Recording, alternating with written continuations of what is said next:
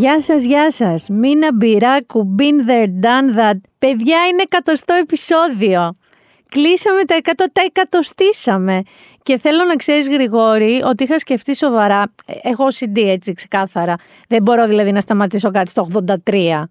Ε, πρέπει να είναι 85, 80 ή 90. Είχα σκεφτεί το τα 100 επεισόδια είναι μια καλή στιγμή να το σταματήσω το podcast.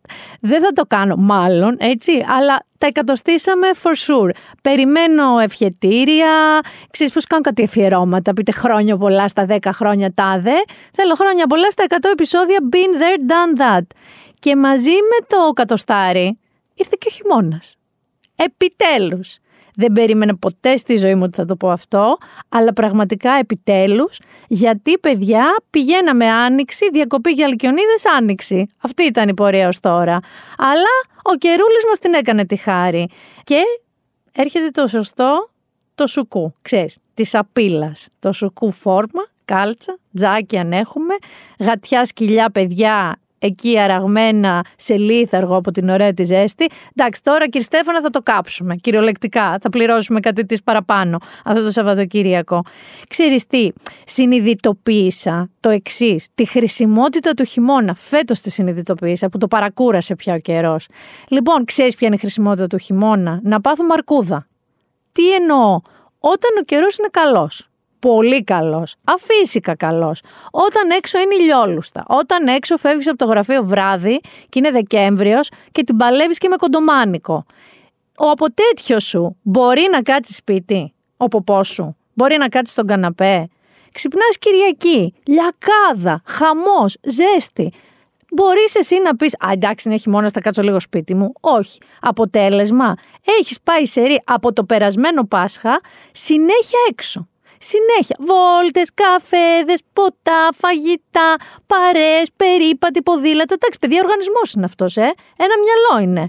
Χρειαζόμαστε αυτή την περίπου χειμέρη ανάρκη. Χρειαζόμαστε μια γρανάπαυση, ρε παιδάκι μου, εγώ δηλαδή, και η συνομιλική μου. Το έχω συζητήσει και με άλλους. Οπότε ο χειμώνας σου κάνει αυτή λίγο τη χάρη, νησάφι με τις τρέντι γειτονίτσες της πόλης. Θες λίγο τον καναπέ σου. Θες λίγο να γουβιάσει το μαξιλάρι του καναπέ για ένα-δύο μήνες. Εδώ θα μου πεις τώρα πάνω στη Σκανδιναβία είναι έξι μήνες έτσι. Δύο μήνες τι ζητήσαμε, ρε παιδί μου. Λίγο ο καιρός να μας εμπνεύσει να μας δει το σπίτι μας. Βέβαια, βέβαια. Οι περισσότεροι οραματιζόμασταν μια ψυχρούλα και περίπου αυτό.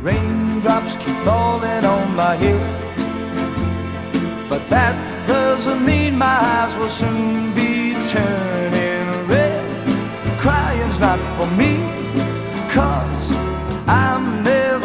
gonna stop the rain by complaining because I'm free. Nothing's worrying me. Raindrops. Χαριτωμένα raindrops. Ανταυτού μας βρήκε αυτό.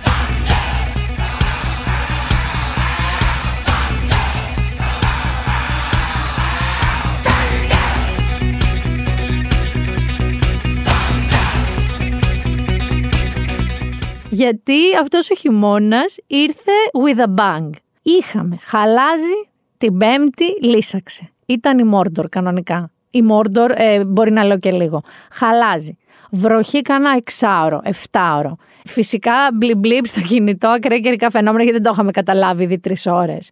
Κρύο, αέρα, πέφτανε γλάστρες. Ε, αυτοκίνητα, μιλάμε το φαλυρικό Δέλτα, πια Βενετία, τώρα πια γέφυρα των στεναγμών, τώρα μιλάμε για χαμό. Είχαν κλείσει, Πυραιό είχε κλείσει, κάπου στη Μαραθώνος είχε κλείσει, υπόγειες διαβάσεις είχαν κλείσει. Είπαμε, αλλά όχι και έτσι. Βέβαια, από την εναλλακτική που μέχρι προχτές σκότωνα κουνούπια, θα πάρω αυτή τη βροχή, δεν με πειράζει. Θέλω να ξέρετε ότι υπάρχουμε μια κατηγορία ανθρώπων, ε, σε αυτήν είμαι και εγώ. Το λέω γιατί πριν λίγο ένας φίλος μου μου είπε: Καλά, εμένα μου αρέσει πάρα πολύ η βροχή να περπατάω. Είμαι σαν τις γάτες. Εγώ με το νερό της βροχής. Το συχαίνομαι. Δηλαδή, θα ήθελα να μου δίνουν ειδική άδεια για τις μέρες που βρέχει να μην κυκλοφορώ. Παρ' όλα αυτά ξαναλέω δεν γκρινιάζω, δεν γκρινιάζω γιατί την εναλλακτική τη συχάθηκε η ψυχούλα μου, τη συχάθηκε. Και ενώ εμείς έχουμε εδώ χειμώνα, Γρηγόρη θα το πούμε ορθόδοξα σήμερα το 100 επεισόδιο. Θα σε πω μια Νέα Ζηλανδία που έχει καλοκαίρι μέσω της ξενιτιάς. Το ψωμί της ξενιτιάς είναι πικρό, το νερό της θολό και το στρώμα σκληρό.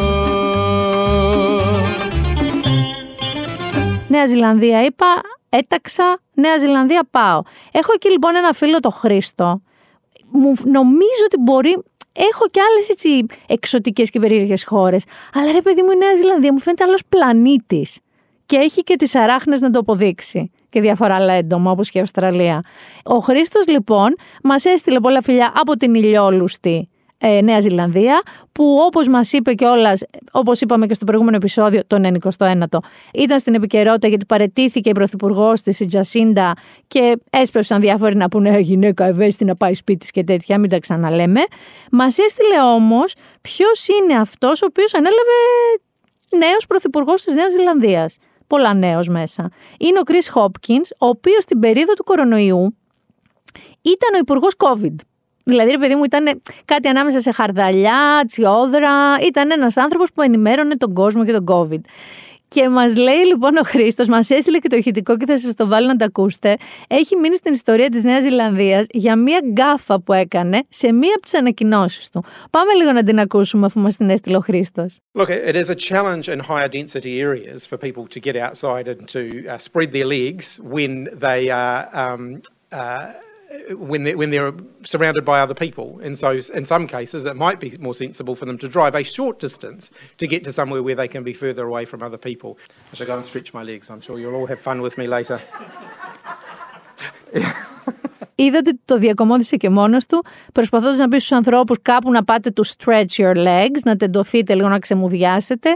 Είπε spread your legs ανάμεσα σε πολύ κόσμο. Να θυμίσω βέβαια ότι στη Νέα Ζηλανδία ένα από τα πράγματα που επιτράπηκαν γρήγορα μετά την άρση των μέτρων για COVID ήταν τα όργια. Από, μέχρι 22 άτομα, από 22 άτομα. Όχι, νομίζω μέχρι 22 άτομα, είναι λογικό. Ε, Παρ' όλα αυτά, εντάξει, κανείς δεν μπορεί, ρε παιδί μου, να φτάσει τον Μπόζο, πούμε, που είχαν στην Αγγλία ή τον Τραμπ. Ο άνθρωπος το διακομώδισε. Απλά Χρήστο, thanks για αυτό το YouTube. Έχω ανταποκριθεί στη Νέα Ζηλανδία. Γυρνάω λίγο Ευρώπη, πετάγω με μια Χαϊδελβέργη, την οποία από όσο ξέρω είναι αρκετά γραφική, αλλά εγώ δεν έχω πάει. Έχουμε λοιπόν εκείνη τη φίλη μας την Πανσέλινο, δεν μου έχει πει το κανονικό της όνομα, και μας ακούει στο γραφείο της. Και εκεί έχουν ήλιο, Γρηγόρη, ενώ εμείς εδώ πνιγόμεθα. Ντέμπι από Ρότερνταμ, new entry. Νομίζω ότι παιδιά Ολλανδία, Άμστερνταμ, Ρότερνταμ πρέπει να υπάρχει τεράστιο ελληνικό community. Κάτι τέτοιο έχω αντιληφθεί από τα μήνυματά σας. Μας ακούει, λέει, όταν οδηγεί μακρινές αποστάσεις και κυρίως όταν πηγαίνει να δει την ελληνική παρέα της, τους Έλληνες φίλους της, ε, για να μπει στο κλίμα. Ντέμπι, δεν θα σου συγχωρήσω ωστόσο ότι μου θύμισε, θυμάσαι Γρηγόρη τη Μαντόνα στη Eurovision; Γιατί εγώ δεν τη θυμόμουν. Μετά που μου το 'πε η Ντέμπι το θυμήθηκα, ήταν ένα. Όχι, το δράμα είναι λίγο. Μιλάμε, δεν αντεχότανε. Αν αυτό είναι η συναυλία που θα πάω να δω στο Μιλάνο, έχω πετάξει πάρα πολύ τα λεφτά μου. Ντέμπι, με έχεις καταστρέψει. Δεν στο συγχωρώ. Έχουμε Νικόλα από Όσλο, ο οποίος χαιρέκακα μου έστειλε την Πέμπτη που έβρεχε η βρόχα έπεφτε right through, πόσο χαίρεται που επιτέλους και εμείς έχουμε λίγο κακό καιρό. Ε, Νικόλα, θέλω να σου πω ότι και εμείς χαιρόμαστε. Είτε το πιστεύει είτε όχι, δεν το αντέχαμε όλο αυτό το Μεξικό που ζούσαμε. Επίσης, Όλγα στο Βερολίνο. Και μάλιστα δεν είναι δική μου επιλογή. Φίλη σου η Κρυσταλλή από εδώ από Αθήνα μου λέει ότι ζορίζεσαι με κάτι και ότι θα σε έκανα χαρούμενη να σου στείλουμε ένα φιλί. Θα σου στείλω ένα φιλί και μια συμβουλή. Κάτσε και σκέψου αν αυτό που σε ζορίζει θα έχει πραγματική σημασία σε πέντε χρόνια από τώρα. Μπορεί αυτό να σε βοηθήσει να το ξεπεράσεις. Εγώ έτσι τα διαχειρίζομαι τα περισσότερα πράγματα. Γιώργος Κορέα, να κάτι εξωτικό. Μου λέει ότι έχει ψόφο εκεί και χιόνια. Παιδιά, δεν ξέρω για κάποιο λόγο στο μυαλό μου την Κορέα δεν την είχα έτσι. Έχω δει και από μια φίλη μου που έχει τώρα μεταναστεύσει και ότι όντως παίζουν κάτι ασύλληπτες θερμοκρασίες. Σε μια επαρχία της Κίνας, Γρηγόρη, έφτασε μείον 53 ρεκόρ ιστορίας Κίνας. Δεν ξέρω, ίσως και κόσμου, εκτός από τους πόλους. Και έχω και φιλιά τώρα, πάμε εδώ, Αθήνα. Έχω Αντουανέτα και Σοφία που διαμαρτυρήθηκαν ότι δεν τρέχουν και δεν περπατάνε χωρίς επεισόδιο και αισθάνονται ότι δύο εβδομάδες που δεν είχαμε παχύνανε και φταίω. Όχι. Δεν θα το πάρω εγώ αυτό πάνω μου. Επίσης, φιλιά στη Ράνια, τη φίλη της Κατερίνα Βαλογιάννη, φιλάκια πολλά, που μου λέει Μα πόση ταύτιση στις σειρές που βλέπουμε. Τέτοια θέλω να ακούω. Και ειδική μνήα έχουμε ακροάτρια Ρος.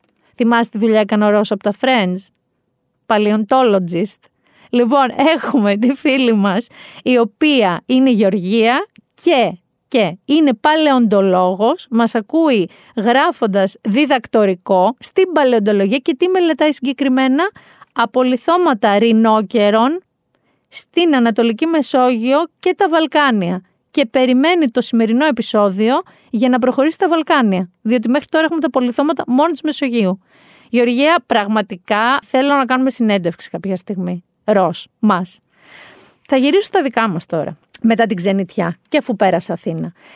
Έχεις αντιληφθεί, έχεις ψυχανεμιστεί ένα κλίμα αυτή τη βδομάδα που πέρασε; Μια εντασούλα γενικότερη. Παιδιά, σπάνια γίνεται κάτι θεματικό, κάποιο επεισόδιο, ρε παιδί μου, όπως ήταν τα, την προηγούμενη εβδομάδα τα κέρατα, Σακύρες, Μάιλι και Σία. Αλλά καμιά φορά τυχαίνει. Αυτή η εβδομάδα λοιπόν, μαζί με το χειμώνα που ήρθε με Thunder, είναι. Θα σας βάλω το σαφόν ταρά να σας το πει. Είναι μπουρλότο. Γιατί έχουμε το ένα μπιφ κολλητό με το άλλο. Μιλάμε ότι είναι σε όλα, όλα τα μήκη και τα πλάτη, παγκόσμια, ελληνικά, παντού. Αλλά να ξεκινήσουμε με το βασικό beef, το οποίο είναι ε, πρόταση μομφής. Από το ΣΥΡΙΖΑ στην κυβέρνηση για τις υποκλοπές, βάσει ενός φακέλου που παρέλαβε ο Αλέξης Τσίπρας από την ε, ΑΔΑΕ. Περιλάμβανε κάποια ονόματα μέσα τα που υπόθηκαν από στελέχη βουλευτές της κυβέρνησης, τον κύριο Χατζηδάκη, αρχηγούς ε, στρατού. Μιλάμε τώρα για πάρα πολύ σημαντικές προσωπικότητες της κυβέρνησης. Και ξεκίνησαν οι συζητήσεις. Σήκωσε το γάντιο ο κ. Μητσοτάκης, είπε: Είμαστε έτοιμοι εμείς για αυτό τον πόλεμο στη Βουλή. Και πόλεμος it was.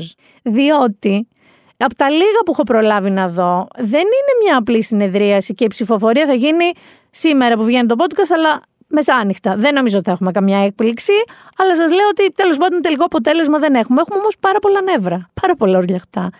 Πήρε το μάτι μου και ένα τρομερό βίντεο που ο κύριος Άδωνης Γεωργιάδης, όταν λέμε έξαλλος, Τώρα μιλάμε ότι ήταν ντομάτα κόκκινος πάρα πολύ. Που έλεγε τον κύριο Πολάκη Ρανταπλάν, έλεγε ότι βάζει μικρός Λούκι Λουκ.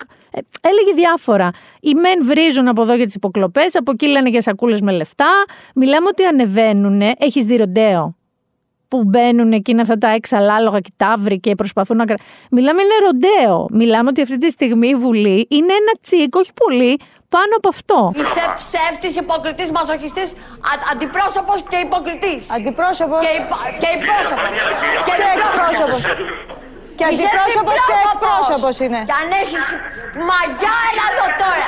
By the way, η Ανίτα Πάνια, που μας έχει χαρίσει κάποιες στιγμές όπως αυτό το αντιπρόσωπο, εκπρόσωπο, έχει εκπομπή καινούργια την είδες με τον Ηλία Ψινάκη στο Μέγκα, κατά λάθος το είδα, μάλλον όχι κατά λάθος, κατά τύχη, αλλά και κατά λάθος. Ε, είναι late night ε, talk show με καλεσμένους. Είχαν καλεσμένο τον Αντώνης Σρόιτερ. Δεν μπορώ να εκφέρω ακόμα γνώμη, έχω δει ένα επεισόδιο.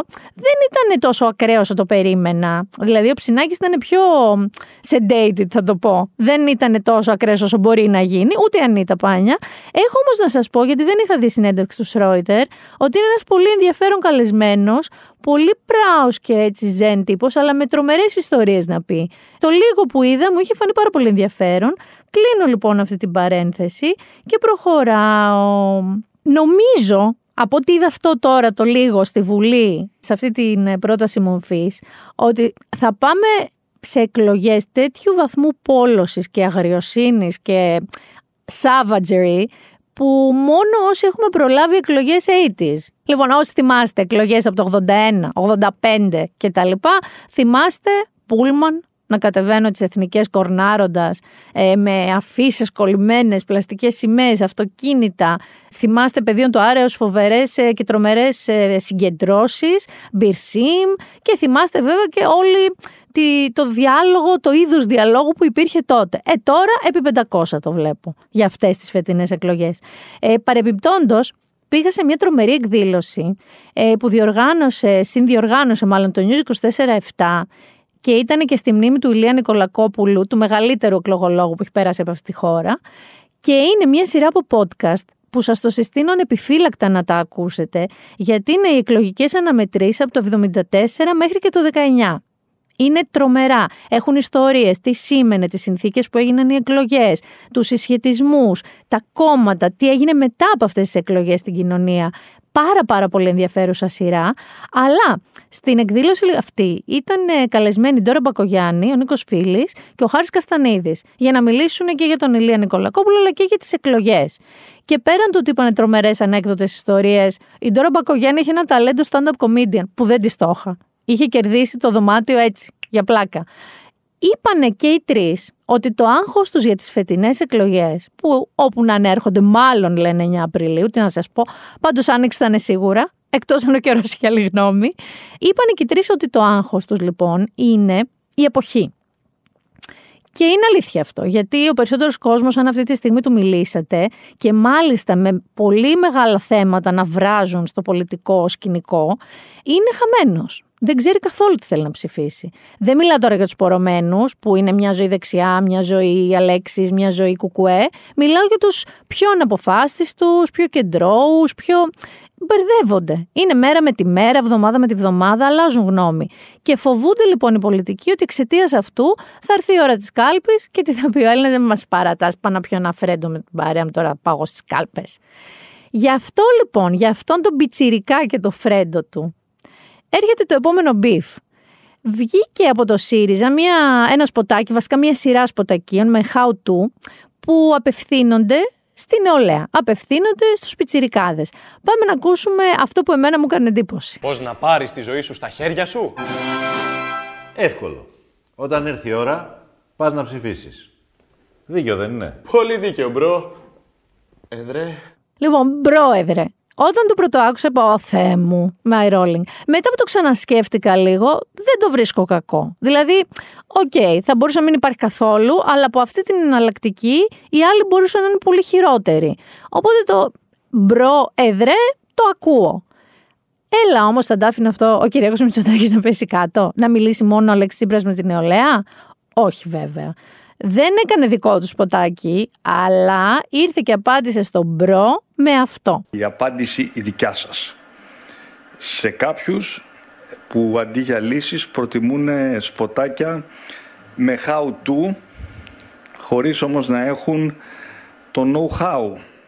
Και μάλιστα με πρωταγωνιστή έναν αρχηγό που θέλει να φανεί trendy, αλλά κινδυνεύει να καταλήξει, όπως θα έλεγαν τα παιδιά μου, cringy. Αυτό που ακούσατε είναι από μία ομιλία του στην ΟΝΝΕΔ, όπου με, με καμάρι, αν δείτε και το βίντεο, λέει θα πω τώρα, είπες εσύ bro, σε έχω, θα πω cringy. Που είπε cringy λοιπόν όπως το είπαν τα παιδιά του, ότι αντί trendy, ο Αλέξης Τσίπρας καταλήγει cringy καταλαβαίνετε ότι πολλά εγκεφαλικά κύτταρα ανθρώπων από 60 και πάνω, που δεν έχουν κανένα λόγο να ξέρουν ούτε τον bro ούτε το cringy, οι γονείς άρχισαν να παίρνουν τα παιδιά τους τηλέφωνο και η δική μου η μαμά, όπως όταν τη άνοιξα Facebook. Να τις εξηγήσω όταν εξήγητα. Και καλά εγώ, μπόρεσα, κουτσά στραβά. Πάμε λίγο να δούμε την προσπάθεια, την απέλπιδα, την απέλπιδα προσπάθεια, γιατί αν δεν ξέρετε τι είναι το cringe, θα σας βάλω πρώτα να ακούσετε, να το βιώσετε, από την εξήγηση του τι είναι γκριντζ, όπως λένε, ο Δημήτρης Οικονόμου και ο Άκης Παυλόπουλος. Σύγχρονα προβλήματα λοιπόν αντιμετωπίζουμε έτσι κι αλλιώς. Και εκεί μίλησε και με μια άλλη γλώσσα. Είπε στον κύριο Τσίπρα να σχολιάζοντα τα σποτάκια, λέει αντί να είσαι trendy, είσαι cringe. Θα μου πεις ποιος καταλαβαίνει τώρα τι είναι το cringe; Οι νέοι το καταλαβαίνουν. Αν δηλαδή πας να εξηγήσεις τώρα τι είναι cringe, διάβαζα, ας πούμε, κάποια στιγμή, στην πραγματικότητα δεν έχει μία ερμηνεία το cringe. Τι είναι cringe, ας πούμε; Ναι. Είσαι cringe. Ναι. Τι σημαίνει αυτό; Είναι, άλλος το λέει ντροπή, άλλος λέει ανατρίχιασα, άλλος λέει αυτό που είναι αδιάφορο. Ναι. Είχε ας πούμε μια παρομοίωση. Λέει είναι σαν να μασά μια πετσέτα πολύ στεγνή. Σκέψου να μασά μια τέτοια πετσέτα. Υπάρχει μια ταινία. Πώς είναι το αίσθημα αυτό; Τα Χριστούγεννα του κ. Γκριντζ. Ναι, άλλο αυτό. Το θυμάσαι; Ναι, το θυμάμαι. Πώς δεν το θυμάμαι. Βέβαια, βέβαια το θυμάμαι. Ε, ε, ε, ή, ναι. ή Κρίν σου λέει είναι ας πούμε οι πρωινές εκπομπές, όχι, όχι οι δικές μας, οι επόμενες από εμάς, ναι. που χορεύουν σαν τους παλαβούς μέσα στην τρελή διάσταση. Αυτό είναι κρίν. Εντάξει. Είναι αυτά που δεν γίνονται. Εγώ καταλαβαίνω πάντως ότι θα πάμε σε μπλάντε φέρ στην αργό. Ε, των, νέων- προφανώς. των νέων. Έγινε, θα, έγινε. θα αρχίσουν τα. τα, τα, Ναι, τα- ναι. Θα αρχίσει Κοίτα, σλάνγκ. θα βγουν πολλές ατάκες. Στι Ωραία. εκλογές έτσι γίνεται πάντα. ότι το γκρίνζ, γιατί δεν λένε ούτε κρ ούτε τζ, λένε ένα γκρίνζ. Λοιπόν, είναι σαν να μασάς ξερή πετσέτα. Ε, δεν περίμενα ότι θα τα ακούσω. Ότι ε, θα είναι συσχετιζόμενο με τον ε, γκρίνζ που έκλαψε τα Χριστούγεννα, που είναι ο γκρίνζ. Ούτε αυτό το περίμενα. Αν όμως, ακούγοντας τις εξηγήσεις που έδωσαν αυτοί οι δύο άνθρωποι, αισθάνεστε και εσείς ρε παιδί μου ένα, μια βολοσύνη, μια μηχανία, μια ετεροντροπή, γιατί αυτό σημαίνει γρίνζ, όπως λένε. Αυτό ακριβώς είναι το cringe. Αυτό, αυτή η ετεροντροπή για λογαριασμό κάποιου. Αυτό είναι το cringe. Παρόλα αυτά τρέμω, Γρηγόρη, τρέμω ότι μπορεί να βγει ας πούμε ο Ανδρουλάκης του Πασόκ να πει φλεξάρω, ο Κουτσούμπας να πει κάνα ντύς ή κάνα τσιλ και να έχουμε άλλα. Διότι η μαμά μου έχει οριακές αντοχές και όλων οι μαμάδες. Δεν θα καθίσουμε να τις μάθουμε όλο ας πούμε το λεξιλόγιο της πρωτογένους σε ανθρώπους 70 χρονών. Θέλω λίγο chill που λένε οι πολιτικοί αρχηγοί. Αν είναι να έρθουν, οι νέοι θα έρθουν. Και πιστέψτε με, δεν θα έρθουν γιατί τους είπατε cringe και cringy και diss και ξέρω τι άλλο είπε bro. Δεν θα έρθουν για αυτό το λόγο. Μην είστε σαν αυτούς τους θείους. Ξέρετε ποιους λέω. Αυτούς που στα οικογενειακά τραπέζια ήταν το παιδικό και στους γάμους το ίδιο. Ε, η νεολαία όπως μας λέγανε, όπου μας χώνανε βέβαια και πεντάχρονα, αλλά ήμασταν και δεκαπεντάχρονα και ερχόταν ένας λεβέντης θείος πάντα, ο οποίο έλεγε Σπορτέξ στη δική μου εποχή, Ελβιέλες, έλεγε κάτι άκυρες ιστορίες, έλεγε μ, κοκορό ιστορίες ε, για γκόμενες όπως λέγανε, σόκιν ανέκδοτα, ένα ατελείωτο cringe που λένε και αυτοί οι δύο. Θα μείνω λίγο τώρα στον κύριο Οικονόμου όμως, γιατί αυτά τα beef που σας λέω είναι μια αλληλουχία beefs. Ωραία. Ο κύριος Οικονόμου βρέθηκε και στο επίκεντρο ενός άλλου beef, με τον Αντώνη Κανάκη. Γιατί θα περιμένετε τώρα κι εσείς με κάποιον άλλο, ας πούμε, ξέρω εγώ, ειδησιογραφικό ή πολιτικό. Καλά, έχουν γίνει τέρατα. Έχουν γίνει τέρατα. Δηλαδή, έχω δει ε, με τον κύριο Τζανακόπουλο έχω δει δύο περιστατικά και με τον κύριο Πλεύρη και με τον κύριο Κουμουτσάκο, αν δεν κάνω λάθος. Αλλά επιστρέφω σε Δημήτρη Οικονόμου. Ο Αντώνης Κανάκης λοιπόν με τους Αρβίλες που συνεχίζουν να προβάλλονται και που το έχω δει επειδή ξέρεις θυμάσαι φωνάζαμε τότε με το συνεργάτη τους με αυτά που είχε κάνει με το revenge porn και τα λοιπά. Μια χαρά τα νούμερα και τους τα κάνουνε, εύκολα ξεχνάμε, εύκολα πειθόμαστε, τα παιδιά κάνουν νούμερα. Σε αυτά τα νούμερα λοιπόν, ο Αντώνης Κανάκης πριν λίγες μέρες είπε αυτό. Είμαστε πολύ χαρούμενοι. Ε, την Μαρία την Αναστοσοπούλου πολύ τη συμπαθούμε. Ναι, βέβαια. Μαράκι. Υπάρχουν δύο κυρίες στην ενημέρωση, όχι μόνο αυτές οι δύο, αλλά σε αυτές αναφερθούμε τώρα. Δύο κυρίες που τη συμπαθούμε πολύ. Η Μαρία Αναστασοπούλου είναι η μία. Γλίτωσε το κορίτσι. Γλίτωσε, ναι. Δόξα τω Θεώ, γλίτωσε. Συμπαθούμε λίγο περισσότερο από τότε. Συμπαθούμε και την τώρα, την Κουτροκόη. Συμπαθούσαμε και μια άλλη, αλλά τώρα πια είναι; Γλίτωσε κι αυτή. Βέβαια έκανε μια εγχείρηση εκεί τώρα, νομίζω, περαστικά. σε Δερένια. τώρα. Γλίτωσε όμως και αυτή, κοιτάξτε τα φίδια, γιατί δεν έχουμε μόνο εδώ φίδια. Εγώ είμαι βρε. Κοιτάξτε, κυρίως το φίδι, μάλλον. Το φίδι, κοιτάξτε το φίδι εκεί. Που ξεκινάει και κολάντρισμα μία μέρα πριν την ε, διώξουν. Για δείτε το. Έχω ξεματιάσει στον αέρα Ναι. και είχα αποτέλεσμα άμεσο. Με το που θα ξεκινήσω, χασμουριέμαι. Εσύ, εσύ δεν το πιστεύεις. Αυτό είναι το, αυτό είναι το, το, το Όχι, μέτρο. παιδιά, Τι ούτε στο στα μάτι; μάτια πιστεύω, Ναι. ούτε Ναι. στα μάγια, Α, ούτε σε καλά. τίποτα πιστεύω. Ούτε στο μάτι. Όχι. Δηλαδή, να σε- Είσαι σίγουρο ότι να δεν σε είσαι γλωσσοφάει ματιασμένη αυτή την ένας. εποχή; Ε, βέβαια. Όχι, δεν είμαι Για να ματιασμένη δούμε. αυτή την εποχή. Είσαι σίγουρη ότι δεν είσαι ματιασμένη αυτή την εποχή, Όχι, λέει. Για να δούμε. Και την επόμενη μέρα. Να σας πούμε ότι η συνάδελφό μας η Δώρα Κουτροκόη δεν θα είναι μαζί μας ε, από σήμερα και στο εξής. Έχει ολοκληρώσει τη συνεργασία της ε, με την εκπομπή. Κάτι ήξερες, Τσακαλάκο, ε; Την ξεμάτιασε για τα καλά. Κάτι ήξερες. Την ξεμάτιασε με πυρούνι. Τώρα μια πλεξάνα σκουρδοκαλού. Ωραία, ωραία συναδελφική αλληλεγγύη. Θίγοντας την αποχώρηση δύο πρώην ε, συμπαρουσιαστριών του Δημήτρη Κονόμου και μ, με χαρακτηρισμούς. Φίδι, δεν το άφησες έτσι απαλά, μες στον κόρφο τους κτλ. Λες εσύ τώρα λες να απαντήσει, μπα θα τα αφήσει. Δεν το άφησε. Βέβαια δεν έχω ηχητικό, γιατί απάντησε με tweet. Οπότε θα σας διαβάσω το tweet. Λέει λοιπόν ο Δημήτρης Οικονόμου. Όλα τα σφάζω, όλα τα μαχαιρώνω Ράδιο Αρβύλα με mention κατά κόσμο Κανάκης που πιάστηκε με τον Στάθη στην πλάτη και έκανε τον ανήξερο ο Μπαγασάκος, ασχολείται με τους συνεργάτες των άλλων. Στο σπίτι του κρεμασμένου δεν μιλάνε για σκοινί, φίλε. Αναμένω και εγώ, όπως και όλα τα πρωινάδικα, τη συνέχεια αυτού του beef. Εδώ θέλω λίγο να κάνω μια παρένθεση.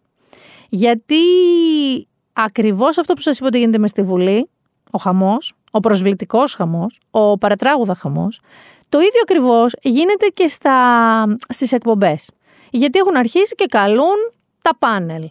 Καλούν πολιτικούς, νεότερους, λιγότερο γνωστούς ή σε σημασμένους που λέω εγώ, σταθερούς καλεσμένους, σαν τον Άδωνη Γεωργιάδη, που ξέρουν ότι θα τσακωθεί, ξέρουν ότι θα φωνάξει. Θέλω λίγο εδώ να πω ότι έχω παρατηρήσει τόσο στα media, στα κανάλια κυρίως, όσο και στα social media, μία, ε, μιλάμε τώρα μετροέπεια άλλου επίπεδου. Μία πολυλογία άλλου επίπεδου. Και γιατί σας το λέω αυτό, το Time, το περιοδικό, είχε την προηγούμενη εβδομάδα ένα εξαιρετικό εξώφυλλο και ένα εξαιρετικό άρθρο. Είχε ένα set χίλια με ένα φερμουάρ και το tagline του εξωφύλλου, του cover story, έλεγε Zip it. Ράψτο, βούλο το κοινό. Και μέσα λοιπόν το άρθρο έλεγε το εξής.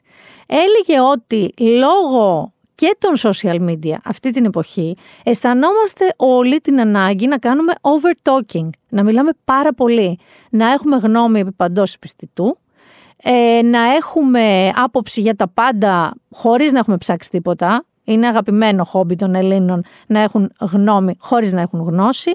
Να φωνασκούμε, να συμμετέχουμε σε οτιδήποτε τρεντάρει, σε οποιοδήποτε social medium και γενικά να μιλάμε πάρα πολύ. Είχε και μια εξήγηση ενός ε, νευροβιολόγου, ενός μπίτι, ο οποίος είπε ότι έχουμε λέει κανονικά τα δύο μισφαίρια του εγκεφάλου αριστερό-δεξί, έχουμε εκεί νευρώνες. Αν αυτοί λειτουργούν πάνω κάτω το ίδιο, είμαστε ισορροπημένοι. Αν λειτουργούν μονόπαντα, δεν θυμάμαι αυτή τη στιγμή στα αριστερά ή στα δεξιά, αν λειτουργούν από τη μία μεριά παραπάνω, είναι οι ντροπαλοί άνθρωποι. Αυτοί που έχουν μια συστολή, που δεν μιλάνε εύκολα, δεν ανοίγονται. Αν είναι η άλλη πλευρά που υπερλειτουργεί, είσαι γλυσκοπάνα, είσαι εγώ. Ξεκάθαρα ξέρετε ποια πλευρά σε μένα υπερλειτουργεί. Παρ' όλα αυτά, αυτό το κομμάτι θέλω να το κρατήσουμε λίγο, το zip it. Παιδιά, αλήθεια, επειδή είναι πάρα πολύ τοξικό το κλίμα και σας συστήνω να δείτε «Πέθανα στο γέλιο», το βίντεο του Θωμά Ζάμπρα στο News 24-7, ο οποίος λέει πώς πρέπει να συζητάς πολιτικά στα social media, εξηγώντας ότι όχι, δεν θα έχεις καμία συστολή, καμία μετριοπάθεια. Θα μπαίνεις, θα βρίζεις και θα φέρνεις και άλλους να βρίζουν. Μπείτε να το δείτε, πραγματικά είναι πάρα, πάρα πολύ αστείο. Επομένως, με αφορμή όλα αυτά που σας είπα τώρα, με αφορμή αυτό το άρθρο του περιοδικού Time, θέλω να σας αφιερώσω σε όλους εσάς τους over talking talkaholics, γιατί τους λέει και έτσι, ε, λίγο Black Eyed Peas. We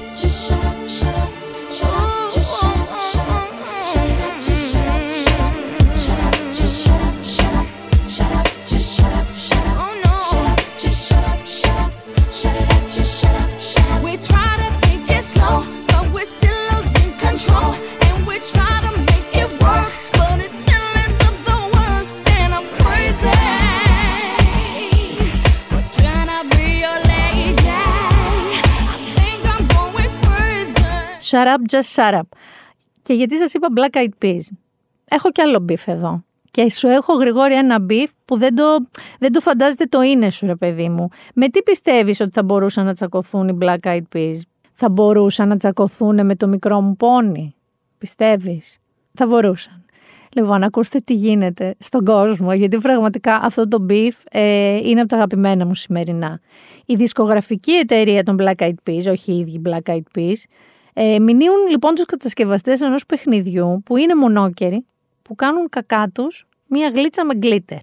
Και έχουν κάνει μια παροδία του τραγουδιού των Black Eyed Peas στο My Humps. Και ε, έχει παροδία στίχων τους, όπου λέει What you gonna do with all that poop, all that poop και gonna get loopy off my poopy.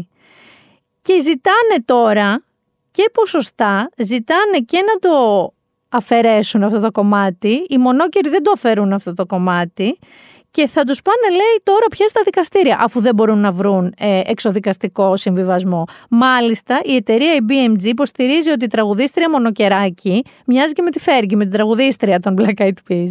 Αυτό δεν μπορούν λέει να το αποδείξουν.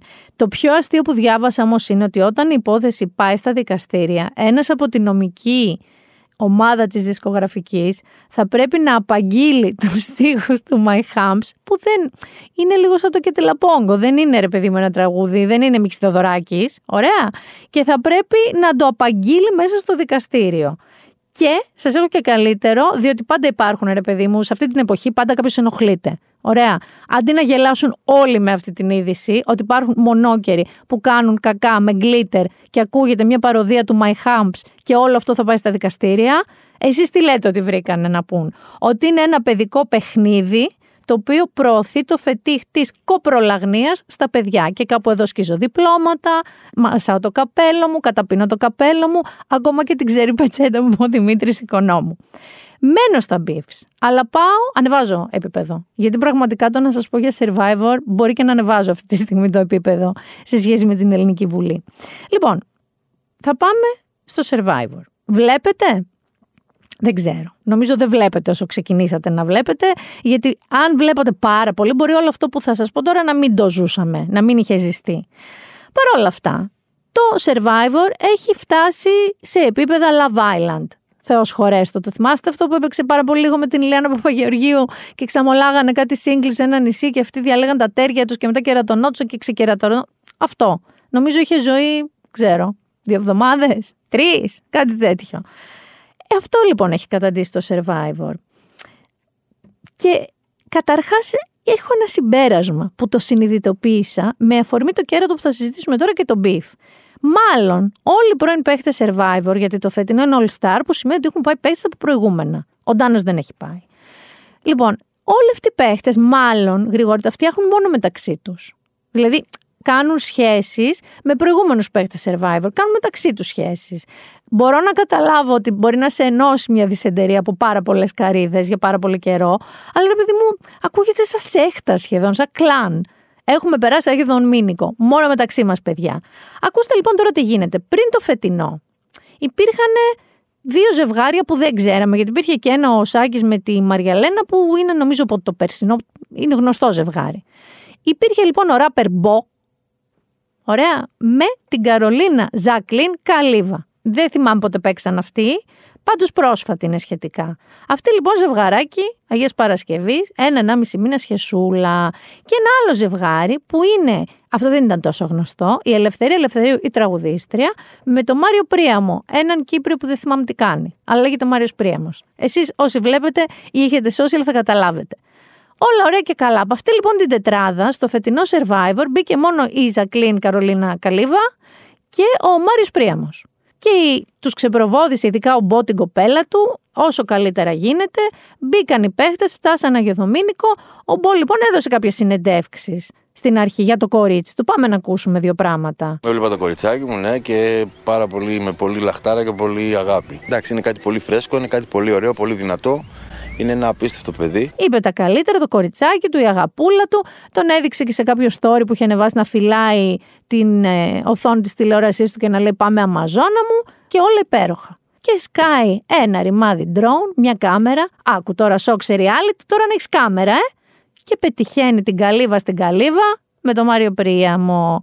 Και μάλιστα όχι σε καλύβα δική τους, λέει, σε μια εγκαταλελειμμένη στη ζούγκλα από ένα μεξικανικό survivor παλιό, όπου ας πούμε, είχαν έρθει κοντά αυτοί οι δύο άνθρωποι. Τους εγκαλεί ο Λιανός στο συμβούλιο του, το ερωτοδικείο πια του Survivor. Δεν υδρώνει και πολύ τα αυτή τους και μάλιστα λέει η Καλύβα τα εξής. Όταν μιλάμε για αγάπη, μιλάμε ότι η αγάπη δεν έχει όρια. Ναι, μας έχουν βάλει όρια στο να μην βλέπουμε τους ε, αντιπάλους μας κλπ. Είναι ανθρώπινο κατά βάση. Πραγματικά δεν μπορώ να υποσχεθώ ε, αν θα ξαναγίνει και κατά πόσο θα, θα φάει την ποινή όλη η ομάδα. Γιατί when it comes to love, ε, there's no limits. Λέει ότι κιόλας ε, when it comes to love, there's no limits. Ο άλλος όμως είναι πίσω, παιδιά, και οι άλλοι είναι πίσω. Δεν το ξέρανε. Και ξέρεις τι γίνεται. Είναι σαν το ανέκδοτο με αυτό το αεροπλάνο που είχε πέσει στι Άνδη και οι άνθρωποι αναγκάστηκαν να φάνε ένα στον άλλο για να επιβιώσουν και που μου λένε εμένα, σας το έχω ξαναπεί, ότι αν πέσει το αεροπλάνο μου μπορεί να φάω τους φίλους μου το πρώτο 24ωρο από υπερβολικό άγχος. Αυτοί οι άνθρωποι είναι μέσα, ξέρω εγώ, δύο-τρεις εβδομάδες. Δεν είναι έξι μήνες να πεις, Ω, τώρα ποιος μπω. Ένα μήνα τα είχαμε, έξι μήνες είμαι με τον άλλον. Ε, τέλος πάντων, έχω πήξει εδώ κουνούπι, ερπετά, καρίδε, ολιανός, ο Ατζούν και αυτά. Θα κάτσω με τον Πρίαμο, Μάριο Πρίαμο. Όχι, όχι, όχι. Αυτό έγινε στις τρεις εβδομάδες. Δηλαδή, δεν είχαν καλά-καλά προλάβει να μαυρίσουν και να χάσουν κάνα κιλό από την αφαγία. Μιλάμε, ήταν ζεστό ο Μακαρίτης. Οπότε, είμαστε όλοι πόπο Παναγιά μου, καλά όχι και πόπο Παναγιά μου, αλλά το χειρότερο πόπο Παναγιά μου το πομπό, ο οποίος μια που παίχτηκε το τρέιλερ και είδε όλη η Ελλάδα ή όση Ελλάδα βλέπει Survivor τι πρόκειται να δείξει το επεισόδιο, μια που πήγε καλεσμένος στη Μαρία Μπακοδήμου και είπε αυτά. Δεν πειράζει, αυτά συμβαίνουν. Συμβαίνουν. Απλά Εντυπωσιαστήκαμε. συμβαίνουν μπροστά σε όλη την Ελλάδα. Ναι. Είναι άβολο. Είναι πολύ άβολο. Ξαφνικά να βλέπεις αυτό το πράγμα Ο Μάριος Πρίαμος επίσης φίλος σου δεν είναι; Ήταν. αρκετά. Και- Πίστευα ότι ήταν. Ε, μάλιστα θα μου την πρόσεχε. είναι σαν να παραδέχεται ότι τον κεράτωσαν σε πανελλήνια εμβέλεια και μάλιστα μάθαμε ότι ο Μάριος Πρίαμος ήταν και φίλος του και του είπε «Μπρο, για να θυμηθώ και λίγο Τσίπρα, μην ανησυχείς, θα την προσέχω εγώ την κοπέλα σου». Λίγο την παραπρόσεξε την κοπέλα του, πολύ καλύβα στην καλύβα. Οπότε είχαμε αυτό το αποτέλεσμα. Υπάρχουν κάποιοι κακεντρεχείς ξεκάθαρα, οι οποίοι θα σου πούνε ότι όλα αυτά είναι στημένα, λέω τώρα. Και ότι ο Μπο μάλιστα λένε ότι έβγαλε και ένα καινούριο τραγούδι, δεν ξέρω πότε είναι το προηγούμενο, ούτε ποια είναι τα προηγούμενα. Apparently έβγαλε ένα καινούριο τραγούδι και μπορεί όλο λέει αυτό να είναι ένα τρικ για να το προωθήσουν. Ή να είναι ένα τρικ για να πάει καλύτερα σε τηλεθέαση. Θέλω να σας πω ότι εν τω μεταξύ η Καρολίνα εκδιώχθηκε από τον Άγιο Δομίνικο, την έδιωξε το κοινό τέλος πάντων. Πιστεύω στάνταρ ότι αυτή θα έρθει να πει πόλεμος εναντίον μου, με πολεμάνε και τέτοια. Αλλά διάβασα ότι τώρα που έμεινε μόνος ο Μάριος Πρίαμος, έχοντας κερατώσει την έξω κοπέλα του, η μ, παραγωγή σκέφτεται να του τη φέρει μέσα, Γρηγόρη. Σκέφτεται να φέρει μέσα δηλαδή την Ελευθερία Ελευθερίου που ήταν η σχέση του και είδε και αυτή η εμβρόντιτη τηλεόραση τις καλύβες. Αυτά που γίνανε στις καλύβες. Αντιστάθηκα να σας βάλω το παρετηλέφωνο τον κερατά, αλήθεια, από το λιβικό. Αντιστάθηκα γιατί. Εντάξει, δεν μου φταίτε και τίποτα, ρε παιδί μου, δεν σας μισώ κιόλας. By the way, θέλω να σας πω ότι επειδή λέμε για reality έτσι adventurous, θέλω να ψάξετε το Traitors. Ένα συγκλονιστικό αγγλικό αρχικά, αλλά και το αμερικανικό είναι φοβερό reality, το οποίο γίνεται σε ένα κάστρο στη Σκωτία και είναι αυτό που φαντάζεστε. Είναι ομάδες χωρισμένες με αθλήματα, ξέρεις, δοκιμασίες κτλ. Ανάμεσά τους όμως υπάρχουν προδότες που μόνο αυτοί μεταξύ τους ξέρουν ότι είναι προδότες. Και γίνεται, όπως καταλαβαίνετε, δεν χρειάζονται καν αυτά τα drones. Γίνεται της μουρλής. Και διάβασα ότι το κυνηγάει ο Αντένα, να ξέρετε, αυτό το reality. Και αν έχετε αισθανθεί έτσι αρκετά καμένοι, έχω πετύχει αυτό που προσπαθώ να κάνω τόση ώρα με όλα αυτά που σας λέω, γιατί νομίζω ότι είναι μια καλή στιγμή να πάμε στην κατηγορία Κώστα Μοναχό. Είμαι τρελός και ό,τι θέλω κάνω και δεν με πιάνει και κανένας νόμος. Είμαι τρελός και ό,τι μ' αρέσει κάνω. Εγώ είμαι ο παράνομος, εγώ είμαι κι ο νόμος Έχω ένα παλιό entry, μια απογοήτευση και ένα καταπληκτικό new entry. Καταρχάς θα πάω με την απογοήτευση. Ο Ήλον, αλήθεια σας λέω, δεν με έχει απογοητεύσει και σπάει η φωνούλα μου ποτέ, τόσα επεισόδια, δεν έχει κάνει τίποτα αυτή την εβδομάδα. Δηλαδή, έλα εσύ και πες μου.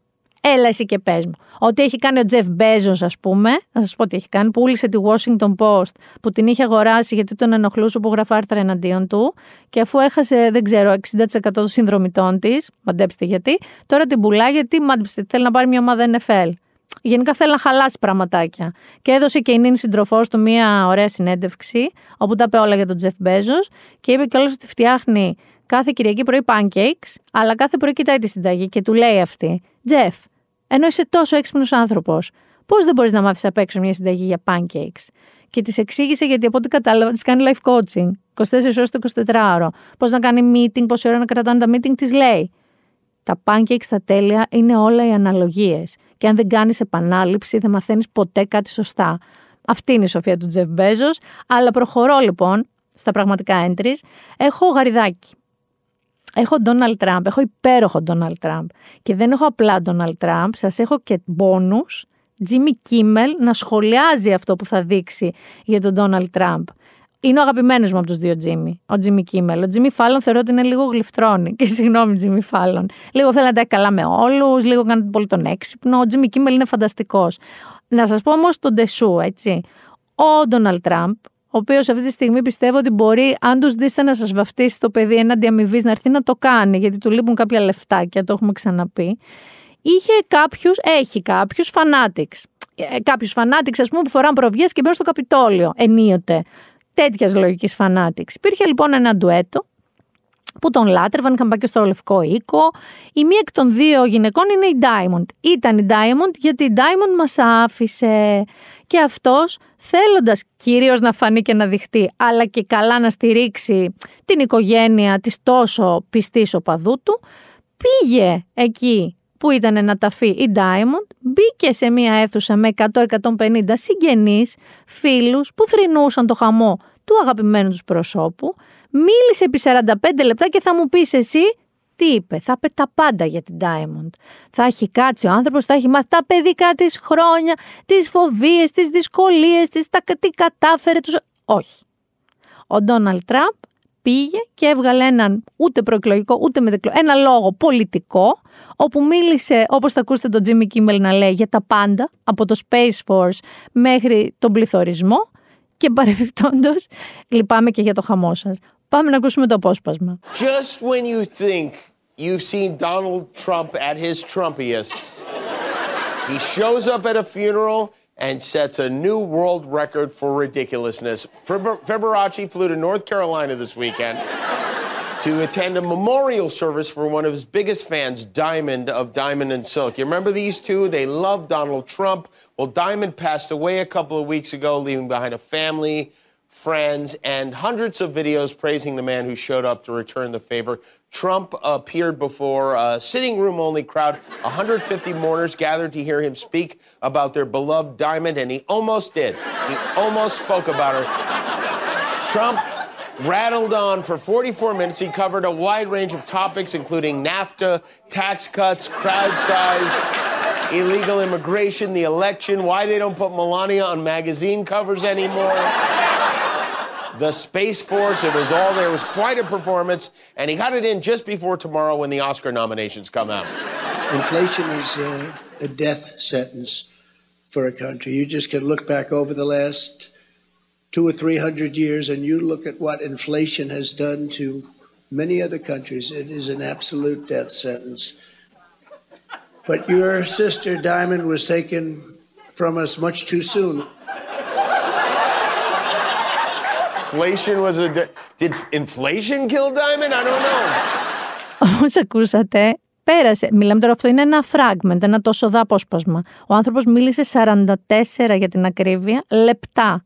Και πρέπει η όλη αναφορά που έκανε στην Diamond να είναι αυτή που ακούσατε. Η οποία προφανώς, όπως είπε και ο Jimmy Kimmel, δεν πέθανε από πληθωρισμό. Το new entry μου τώρα, το new entry μου που έχει μία λογική ύλων με την έννοια Γρηγόρη ότι δίνει. Κάθε μέρα που περνάει, κάθε εβδομάδα που περνάει δίνει. Και είναι που λένε του Τραμπ, φυσικά. Είναι ρεπουμπλικάνος, είναι μέλος της Βουλής των Αντιπροσώπων, ωραία, και σημαίνει αυτό ότι νομοθετεί. Λέγεται George Santos. Ο άνθρωπος αυτός είναι μια μαγική προσωπικότητα που όπως αποδεικνύεται, όπως σας λέω, εβδομάδα-εβδομάδα και μέρα-μέρα, έχει πει ψέματα για τα πάντα, ακόμα και για το όνομά του. Έχει πει ψέματα για τα πάντα. Θέλω να πάμε μαζί να δούμε μερικά από τα βασικότερα. Είναι λίγα αυτά που θα σας πω, αλλά έκανα αυτό που έκανα και με τον Prince Harry, για να μην διαβάζεις τα τέρμονα, τα σως. Πάμε να δούμε λοιπόν τα σως ψέματα του George Santos, που αλήθεια σας λέω, κάνει τον ταλαντούχο κύριο Ρίπλε, ξέρω εγώ τον Πινόκιο, να φαίνονται σαν διάφανες λίμνες αλήθειας. Ξεκινάω. Καταρχάς έχει πει ότι οι παππούδες του από τη μεριά της μάνας του γλίτωσαν από το ολοκαύτωμα. Οι παππούδες από τη μεριά της μάνας του γεννήθηκαν στη Βραζιλία, δεν ήταν ποτέ στο ολοκαύτωμα και μάλιστα αυτός ανατράφηκε με καθολική θρησκεία. Η μαμά του μετά είπε, γιατί θέλει το κοινό αίσθημα, θέλει τη συγκίνηση. Η μαμά του λοιπόν σύμφωνα με τον George Santos πέθανε στους δίδυμους πύργους, στο 9-11 το 2001.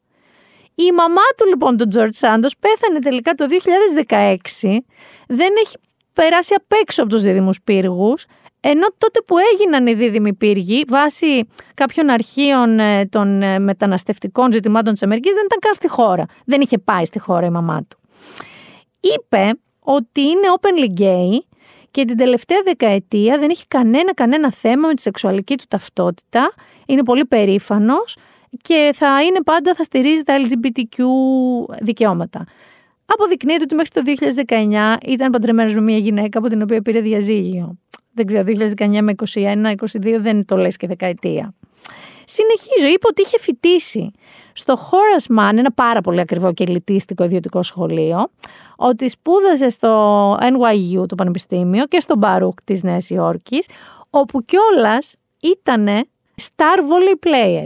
Μαντέψτε. Κανένα από αυτά τα τρία εκπαιδευτικά ιδρύματα δεν έχει κανένα αρχείο της που να λέει ότι ο George Σάντος πέρασε ποτέ από εκεί. Πάμε στην καριέρα του. Είπε ότι ήταν, ξέρεις, χρυσό παιδί της Wall Street, ότι έχει δουλέψει στο Citigroup και στην Goldman Sachs. Μαντέψτε. Καμία από αυτές τις δύο εταιρείες δεν έχει κανένα αρχείο που να λέει ότι δούλεψε εκεί.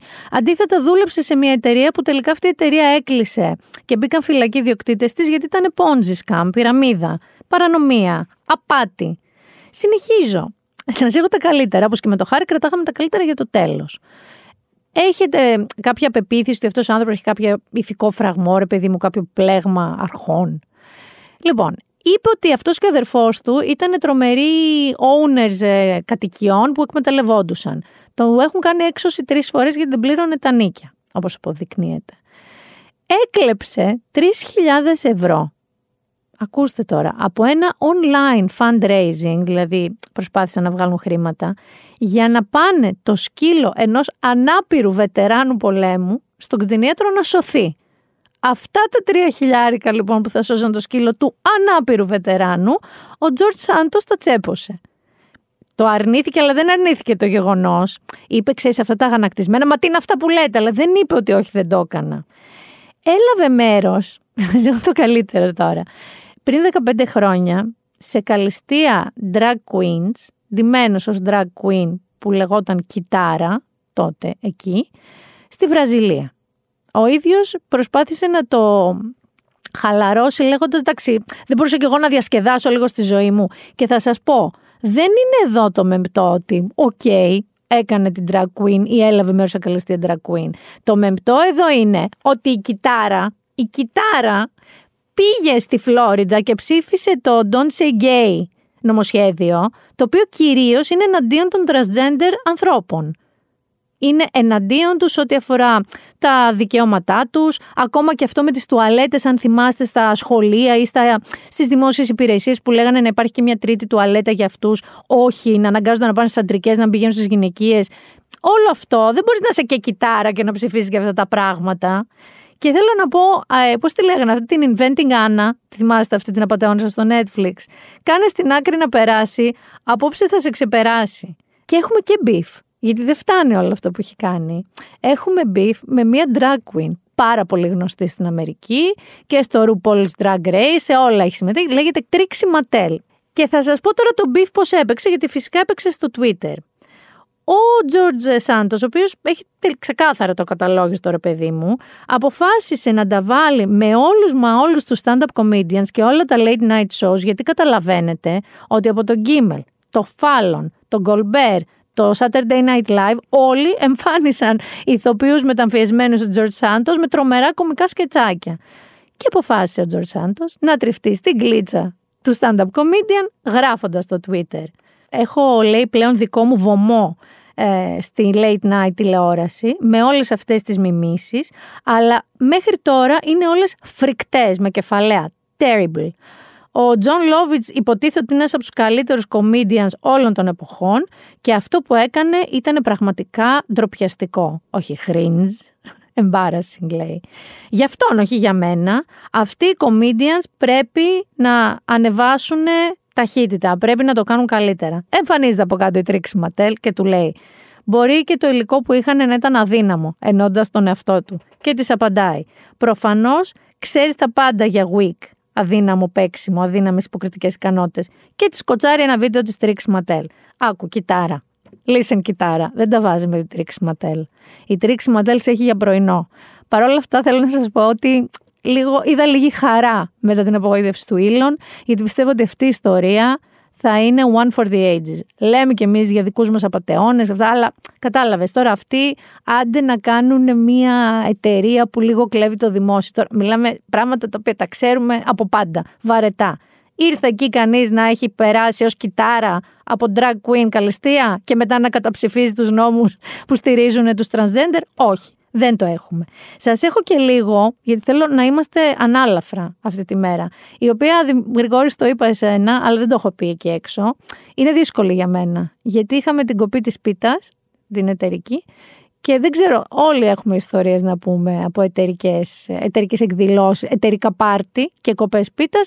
Εμάς η χτεσινή, σε σχέση με προηγούμενες, θα μείνει ένα τσικ παραπάνω στην ιστορία. Και εδώ θέλω και μία κοινωνιολογική παρατήρηση. Εγώ στα νιάτα μου θυμάμαι ότι υπήρχε ένα trend που ακούγαν ελληνικά. Ρέμους, Βίσση, Ρουβάδες.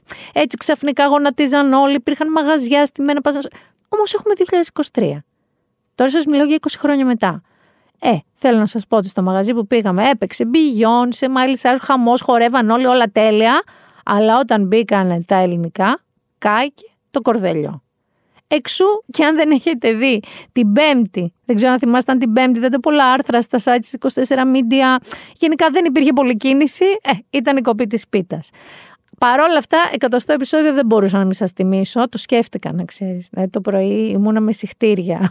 Όχι, είναι Πέμπτη, πρέπει να γράψω. Παρ' όλα αυτά, λίγο πριν το entertainment, σας έχω σήμερα λίγο pre-entertainment. Τι σας έχω, ε; Σας έχω νέα, σας έχω update σε αυτή την κατηγορία.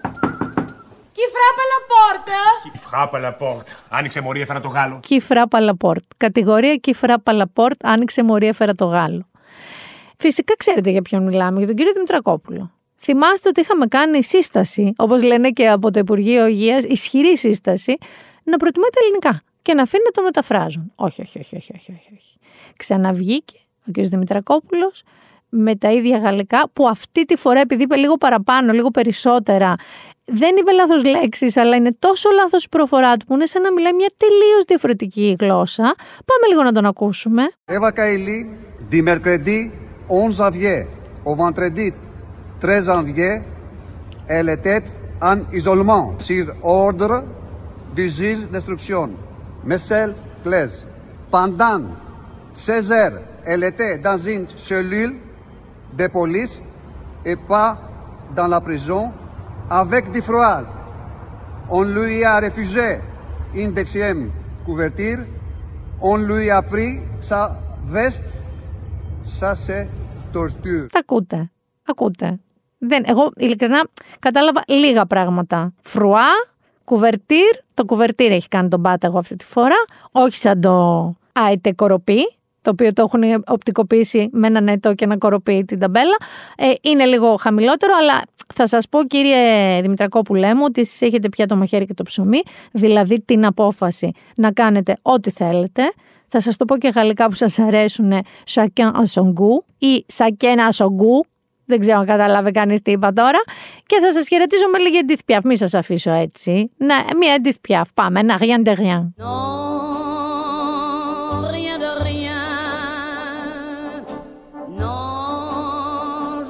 Regrette rien. Ni le bien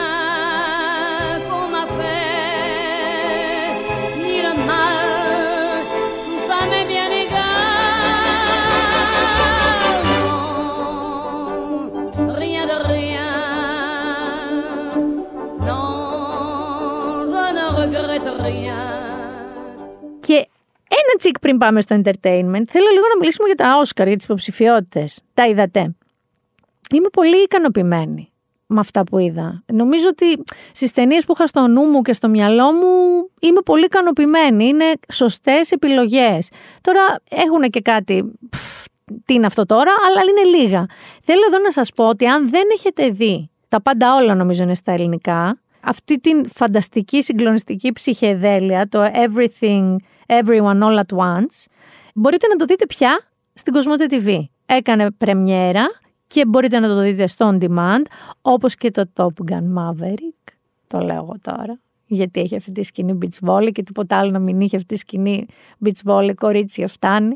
Αλήθεια σας το λέω, είναι και μουντάει και έξω, βάλτε να το δείτε. Και εδώ θα σας πω να δείτε όπως και δίποτε. Για μένα είναι η καλύτερη φετινή ταινία. Η πιο άρρωστη, η πιο περίεργη, η πιο που ξεκινάς να τη βλέπεις και θες να την αφήσεις το δεκάλεπτο γιατί λες καλά τώρα σοβαρά αυτό θα δω. Και δεν ξέρεις τι σε περιμένει. Είναι το Banshees of Inisherin που είναι Ιρλανδικό σε ένα Ιρλανδικό νησάκι, χωριουδάκι σε νησάκι στις ακτές της Ιρλανδίας, όπου η ιστορία Γρηγόρη είναι η εξής. Είναι δύο φίλοι, από τους 7 κατοίκους ξέρω εγώ στο χωριό, κολλητοί και ο ένας λέει στον άλλον δεν θέλω να είσαι πια φίλος μου. Αυτή είναι η ιστορία. Θα το βλέπεις; Μάλλον όχι. Αν δεις 10 λεπτά θα πεις εντάξει, αλλά με κοροϊδεύετε τώρα που θα δω αυτό το πράγμα. Θέλω να σας πω να κρατηθείτε, γιατί μετά θα είναι μία από τις ταινίες που δεν ξεχάσετε στη ζωή σας. Θέλω να σας πω ότι ο Colin Farrell για μένα, αν δεν το πάρει, θα είναι η μεγαλύτερη αδικία εκεί έξω. Ο τύπος παίζει με τα φρύδια του. Δεν ξέρω αν το έχετε ξαναδεί αυτό. Παίζει, είναι απίστευτος στο πώς υποδίεται τον έναν από τους δύο φίλους. Παίζει με τα φρύδια του. Δεν το έχω ξαναδεί αυτό το πράγμα. Δηλαδή θα μπορούσαν να είναι τα φρύδια τους στην οθόνη και να ξέρετε ακριβώς τι γίνεται. Και θέλω να σταθώ και σε έναν τρομερό τύπο που κάνει λίγο το χαζούλι του χωριού, το χαζοτρελούλι του χωριού, τον ε, Μπάρι Κέογκαν. Αυτός λοιπόν έχει ένα τρομερό προσωπικό story, γι' αυτό σας το λέω. Αυτό το παιδί πέρασε 7 χρόνια σε ανάδοχες οικογένειες, πέρασε 13 οικογένειες αυτά τα 7 χρόνια. Δεν είχε απολύτως τίποτα, δεν είχε στον ήλιο μοίρα. Η πρώτη του δουλειά στην υποκριτική ήρθε μέσα από μία αγγελία που πήγε, δοκίμασε και πήρε το ρόλο. Και αυτή τη στιγμή στα 30 του είναι υποψήφιος για Όσκαρ. Και πιστέψτε με, μετά από αυτή του την ερμηνεία, μπράβο σε όποιον τον κάσταρε, θα τον δούμε πολύ στο Hollywood. Γιατί είναι εξαιρετικός ηθοποιός. Με αυτά και με αυτά πάμε στα δικά μας. Αν και το ένα σας το είπα, το everything, everyone all at once, είμαι σίγουρη το λέω λάθος. Α το πούμε τα πάντα όλα. Κοσμοτέ TV on demand, δείτε το. Και πάμε γρηγόρη για τα υπόλοιπα.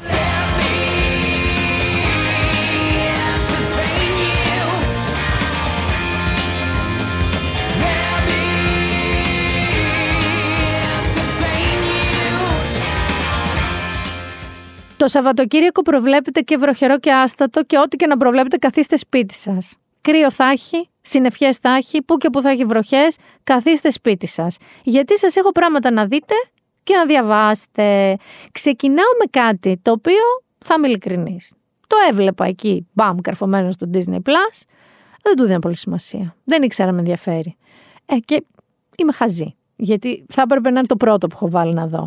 Βέβαια, μιλάω για τη νέα true crime σειρά. Δεν είναι όμως εξής ντοκιμαντερίστικο, είναι κανονική σειρά του Hulu που στριμάρει στο Disney Plus και διηγείται την ιστορία της ανόδου, της πτώσης του πρώτου στον κόσμο στριπτιτζάδικου για γυναίκες, το Chippendales, το οποίο εγώ δεν είχα μαύρη ιδέα και ε, ως freak της ε, πληροφορίας και της ενημέρωσης, δεν ξέρω πώς μου έχει ξεφύγει, δεν είναι απλά η άνοδος και πτώση. Ότι α, άνοιξε, πέτυχε, μετά ξεπέτυχε, ξέπεσε. Όχι. Μιλάμε για πολύ αιματοβαμμένη κατάσταση. Μιλάμε για πληρωμένους δολοφόνους, μιλάμε για παράνοια επίπεδου fear and loathing, μιλάμε για εσπιονάζ, μιλάμε για περιοδίες ακραίες, προσωπικότητες που δεν φαντάζεστε.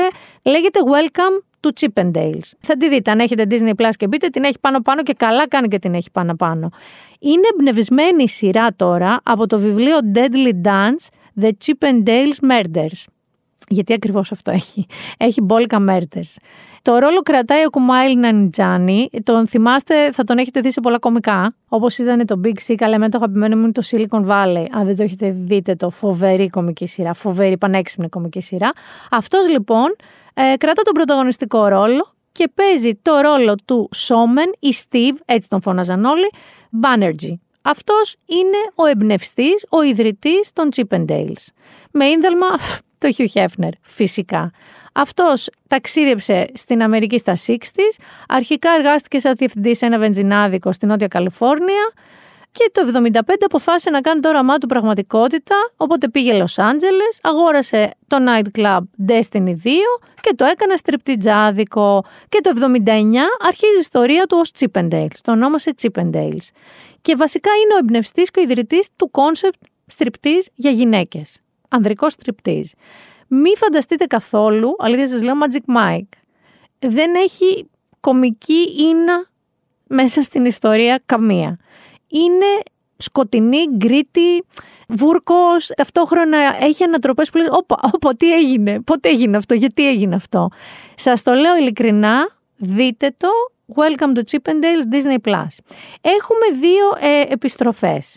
Το ένα ξέρω ότι έχει μεγάλο κοινό εκεί έξω, είναι το Fauda, έχει βγει το season 4 στο Netflix. Είναι ιστορίες ανθρώπων ε, και Ισραηλινών και Παλαιστίνιων και το συσχετισμό μεταξύ τους. Λένε ότι είναι λίγο πολύ υπέρ Ισραήλ και λίγο πολύ υπέρ Αμερικής, αλλά έχει και μερικές συγκινητικές ιστορίες Παλαιστίνιων. Αλλά είναι μια, ένα σίγουρο χιτάκι του Netflix. Είχε τρεις σεζόν, βγήκε η τέταρτη, ήδη έχει μπει στο top 10. Ξέρω ότι πολύ την περιμένατε. Φάοντα 4 λοιπόν Netflix. Έχει βγει η τρίτη σεζόν ενός μικροδιαμαντακίου που δεν ξέρω αν το έχετε πάρει πρέφα γιατί είναι στο Apple TV. Που σας έχω πει εγώ ότι το Apple TV είναι για μένα το νούμερο 2 μετά το HBO. Είναι καταπληκτική πλατφόρμα στις επιλογές του. Λοιπόν, λέγεται Truth Be Told και έχει μια πάρα πολύ καλή ηθοποιό. Νομίζω, δεν ξέρω αν έχει πάρει β' γυναικείο ρόλο, Όσκαρ ήταν υποψήφια, την Οκτάβια Σπένσερ, η οποία γρηγόρη ξέρεις τι είναι podcaster. Γι' αυτό το διάλεξα. Όχι, όχι. Είναι podcaster που ασχολείται με true crimes. Που στην Αμερική αυτά είναι huge. Και το Only Murders in the Building, που σας έχω πει Disney Plus, εκεί στηρίζεται. Αυτή όμως το πάει και ένα βήμα παραπέρα. Δεν αρκείται στο να λέει την ιστορία. Θέλει κάπως να χωθεί στην ιστορία, να βρει την αλήθεια. Σιγά μην το έκανα εγώ αυτό, να πάω να με φάνε λάχανο. Η Οκτάβια Σπένσερ κινδυνεύει. Και σας έχω και καινούρια σειρά, η οποία πρεμιέρα κάνει σήμερα που βγαίνει το podcast, δηλαδή Παρασκευή, δεν ξέρω πότε θα το ακούσετε και πότε θα το δείτε, αλλά εκεί θα είναι. Είναι επίσης Apple TV και λέγεται Shrinking ή αλλιώς στα ελληνικά όπως το είδα η θεραπεία ξέφυγε. Είναι κομμωδία και παίζει ο Jason Segel, θυμάστε στο How I Met Your Mother, τον ψηλό, ο Jason Segel και ο Harrison Ford. Το story έχει ως εξής, ο Jimmy που τον κάνει ο Jason Segel είναι ένας τύπος που χάνει τη γυναίκα του και πρέπει κάπως τώρα να αντέξει και να διαχειριστεί τους ρόλους του ως πατέρα, φίλου και ψυχιάτρου.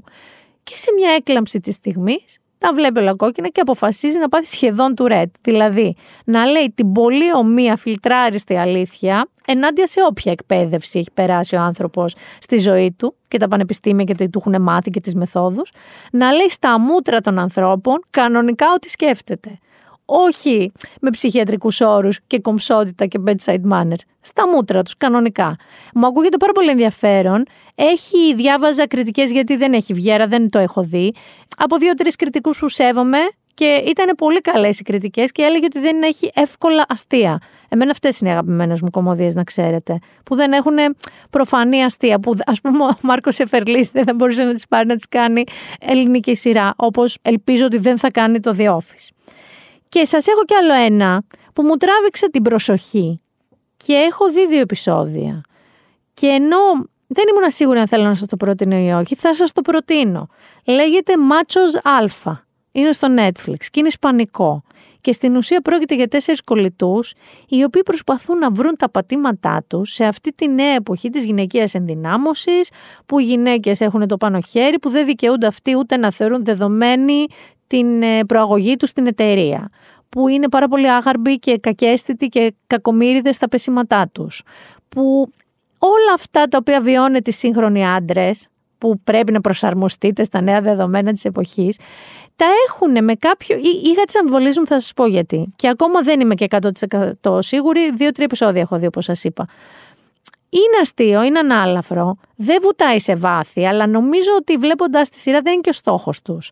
Από την άλλη, οι ισορροπίες του, εκεί που πας να πεις, Όπα, τώρα θα πει βλακεία, τώρα θα διακομωδείς τις γυναίκες με λάθος τρόπο. Δεν το κάνει ποτέ.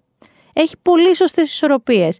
Οι πρωταγωνιστές του είναι συμπαθέστατοι και οι γυναίκες τους και μέχρι στιγμής εγώ περνάω καλά. Αφήνω ένα ερωτηματικό. Δηλαδή, εντάξει, πετάω και ένα μπαλάκι μικροευθύνης σε εσάς ότι είναι λίγο at your own risk, γιατί δεν έχω δει τα υπόλοιπα.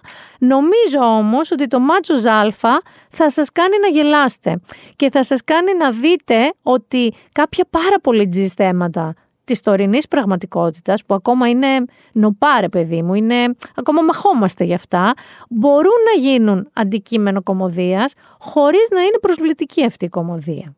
Να πάμε και στα βιβλία. Να πάμε και στα βιβλία.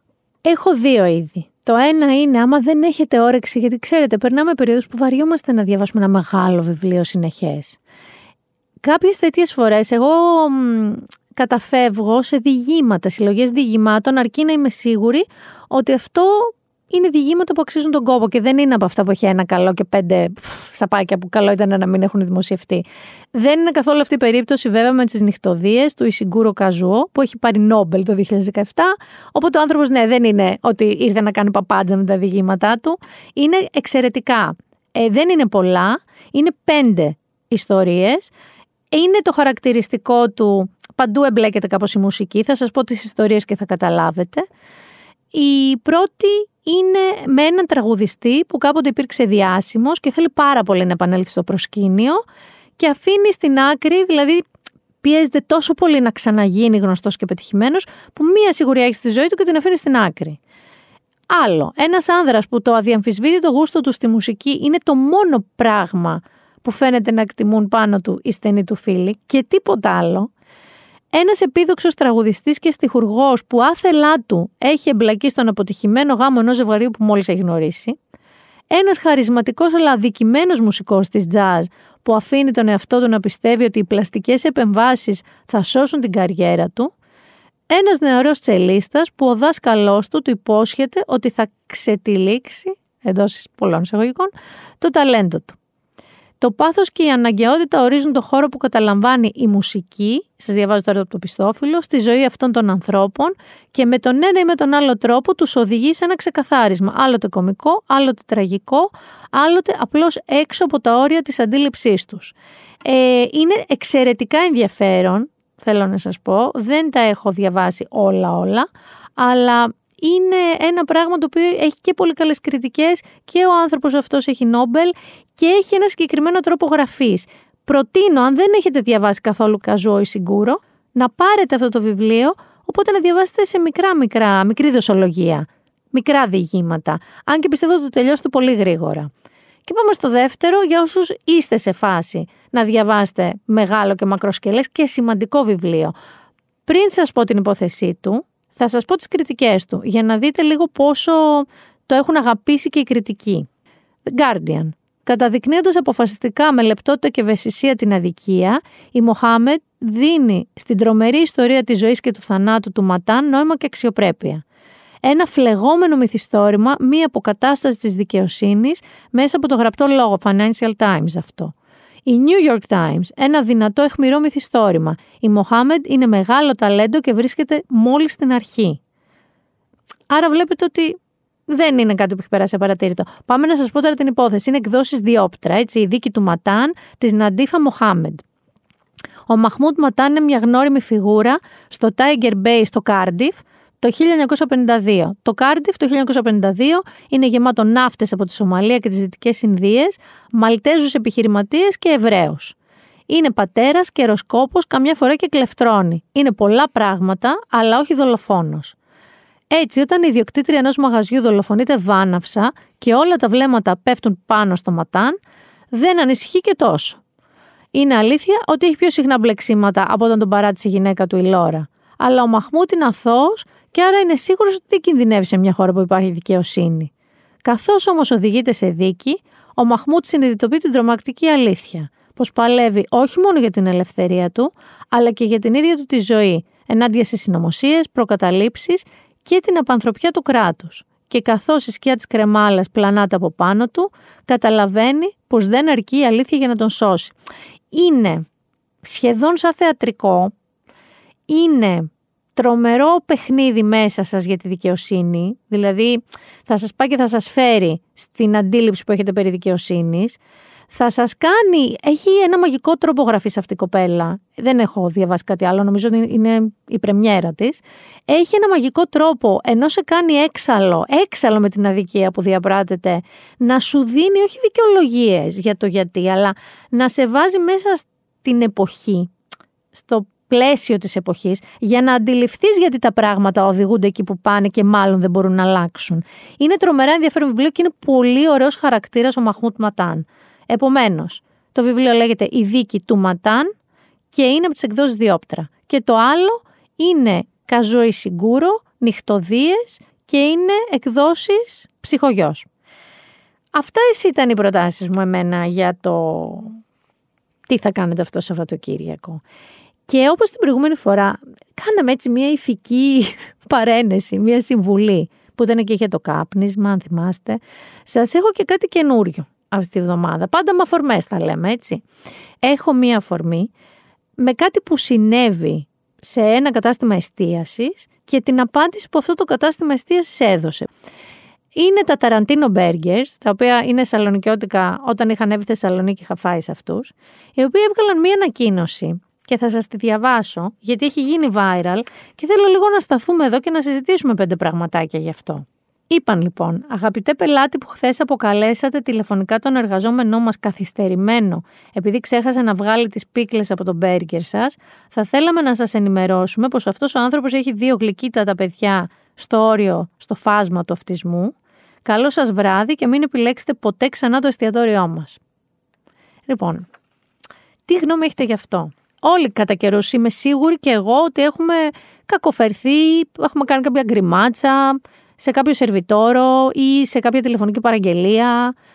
Σίγουρα κάτι μη σωστό το έχουμε κάνει. Ελπίζω ότι δεν έχετε κάνει, γιατί εγώ σίγουρα δεν έχω κάνει κάτι τόσο χοντρό. Να σας θυμίσω την ιστορία την πρόσφατη με τον James Corden, αυτόν τον αντιπαθητικό τύπο που αισθάνεται τον κωμικό, που ο Μακνάλη τον πέταξε έξω από τον Παλτάζαρ γιατί είχε πει είσαι χαζός σε ένα σερβιτόρο που έφερε και καλά δεύτερη φορά λάθος κάτι αυγά της γυναίκας του. Εδώ θέλω λίγο να σταθούμε σε όλη τη συμπεριφορά μας σε ανθρώπους που μας προσφέρουν υπηρεσίες και δει στην εστίαση. Γιατί νομίζουμε με κάποιο περίεργο τρόπο ότι επειδή πληρώνουμε αυτά που τρώμε και την υπηρεσία, είναι δούλοι μας οι άνθρωποι. Ή είναι σάκι του box. Ή από το γκαρσόν ή παλαμάκια ή έλα εδώ φίλε μου και τέτοια με ένα τρόπο λες και είναι πέντε χρόνων ανιψάκι σας. Μέχρι πάρα πολύ αγενή σχόλια. Έλα εδώ παιδί μου, έλα εδώ παιδάκι μου είσαι στα καλά σου, τι είναι αυτό πάρ το πίσω δεν τρέπεσαι. Χαζέ καθυστερημένα αυτά που είπανε και στο Ταραντίνο. Θέλω να πω ότι το πώς φερόμαστε εκεί έξω στους ανθρώπους που μας εξυπηρετούν, δεν μας υπηρετούν, για μένα είναι πάρα πολύ ενδεικτικό του τι άνθρωποι είμαστε γενικότερα. Εάν δηλαδή στο διπλανό τραπέζι δω ένα τζαμπαμάγκα, ο οποίος κακομιλάει σε ένα κοριτσάκι που σερβίρει, ή σε ένα πιτσιρικά, ή σε ένα μη πιτσιρικά, μεγαλύτερο άνθρωπο που σερβίρει, ή που ζητάει το μάνατζερ για να διαμαρτυρηθεί για το σερβιτόρο, χωρίς τα παιδιά να έχουν κάνει κάτι λάθος. Ή τύπος ο οποίος μπορεί να κάνει το έχεις δει να πουλάει μούρι σε ραντεβού, να κακομιλάει δηλαδή στο σερβιτόρο ή στη σερβιτόρα για να κάνει το κομμάτι του. Έλα εδώ, παιδί, τι είναι αυτό τώρα το κρασί μου. Πάρ το πίσω, σου παγώ medium rare το φιλέτο. Είναι αυτό medium rare. μη- Έχω δει το εξής. Είναι αυτό το φιλέτο medium rare, κοίτα το. Βάλ το δάχτυλό σου. Και ήμουν σε φάση. Είναι δυνατόν να το βλέπω αυτό. Ευτυχώς και σε αυτή την περίπτωση ο εστιατόρας καθάρισε και τον πέταξε έξω, τον κύριο. Και του είπε: Θα σας μηνύσω, έλεγε αυτός θα κάνω. Κάντε ό,τι θέλετε, δεν θα ξαναπατήσετε εδώ, θα σας μηνύσω πρώτος.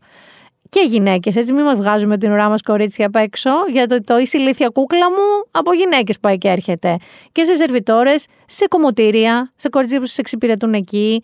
Γενικότερα θέλω να ξέρετε ότι όπως έκανε αυτό το σε βλέπω, ματάκια, σε βλέπω.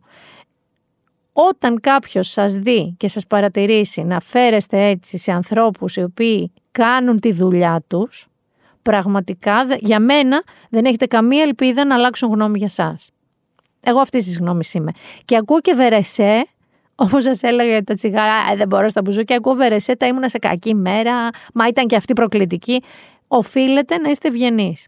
Εκτός αν θέλετε να ερχόμαστε κι εμείς στις δουλειές σας, που για κάτι πληρώνεστε κι εσείς, και να σας γλεντάμε, να σας κακοφερόμαστε, γιατί μωρέ είχαμε μια κακή μέρα. Να μπω εδώ, να αρχίσει ο Γρηγόρης να με βρίζει γιατί είχα μια κακή μέρα, να τον βρίζω εγώ γιατί είχε- είχα εγώ μια κακή μέρα. Δεν πάει έτσι. Πολύ περισσότερο επειδή δεν είναι δικοί σας συνεργάτες. Είναι υπάλληλοι μιας άλλης επιχείρησης.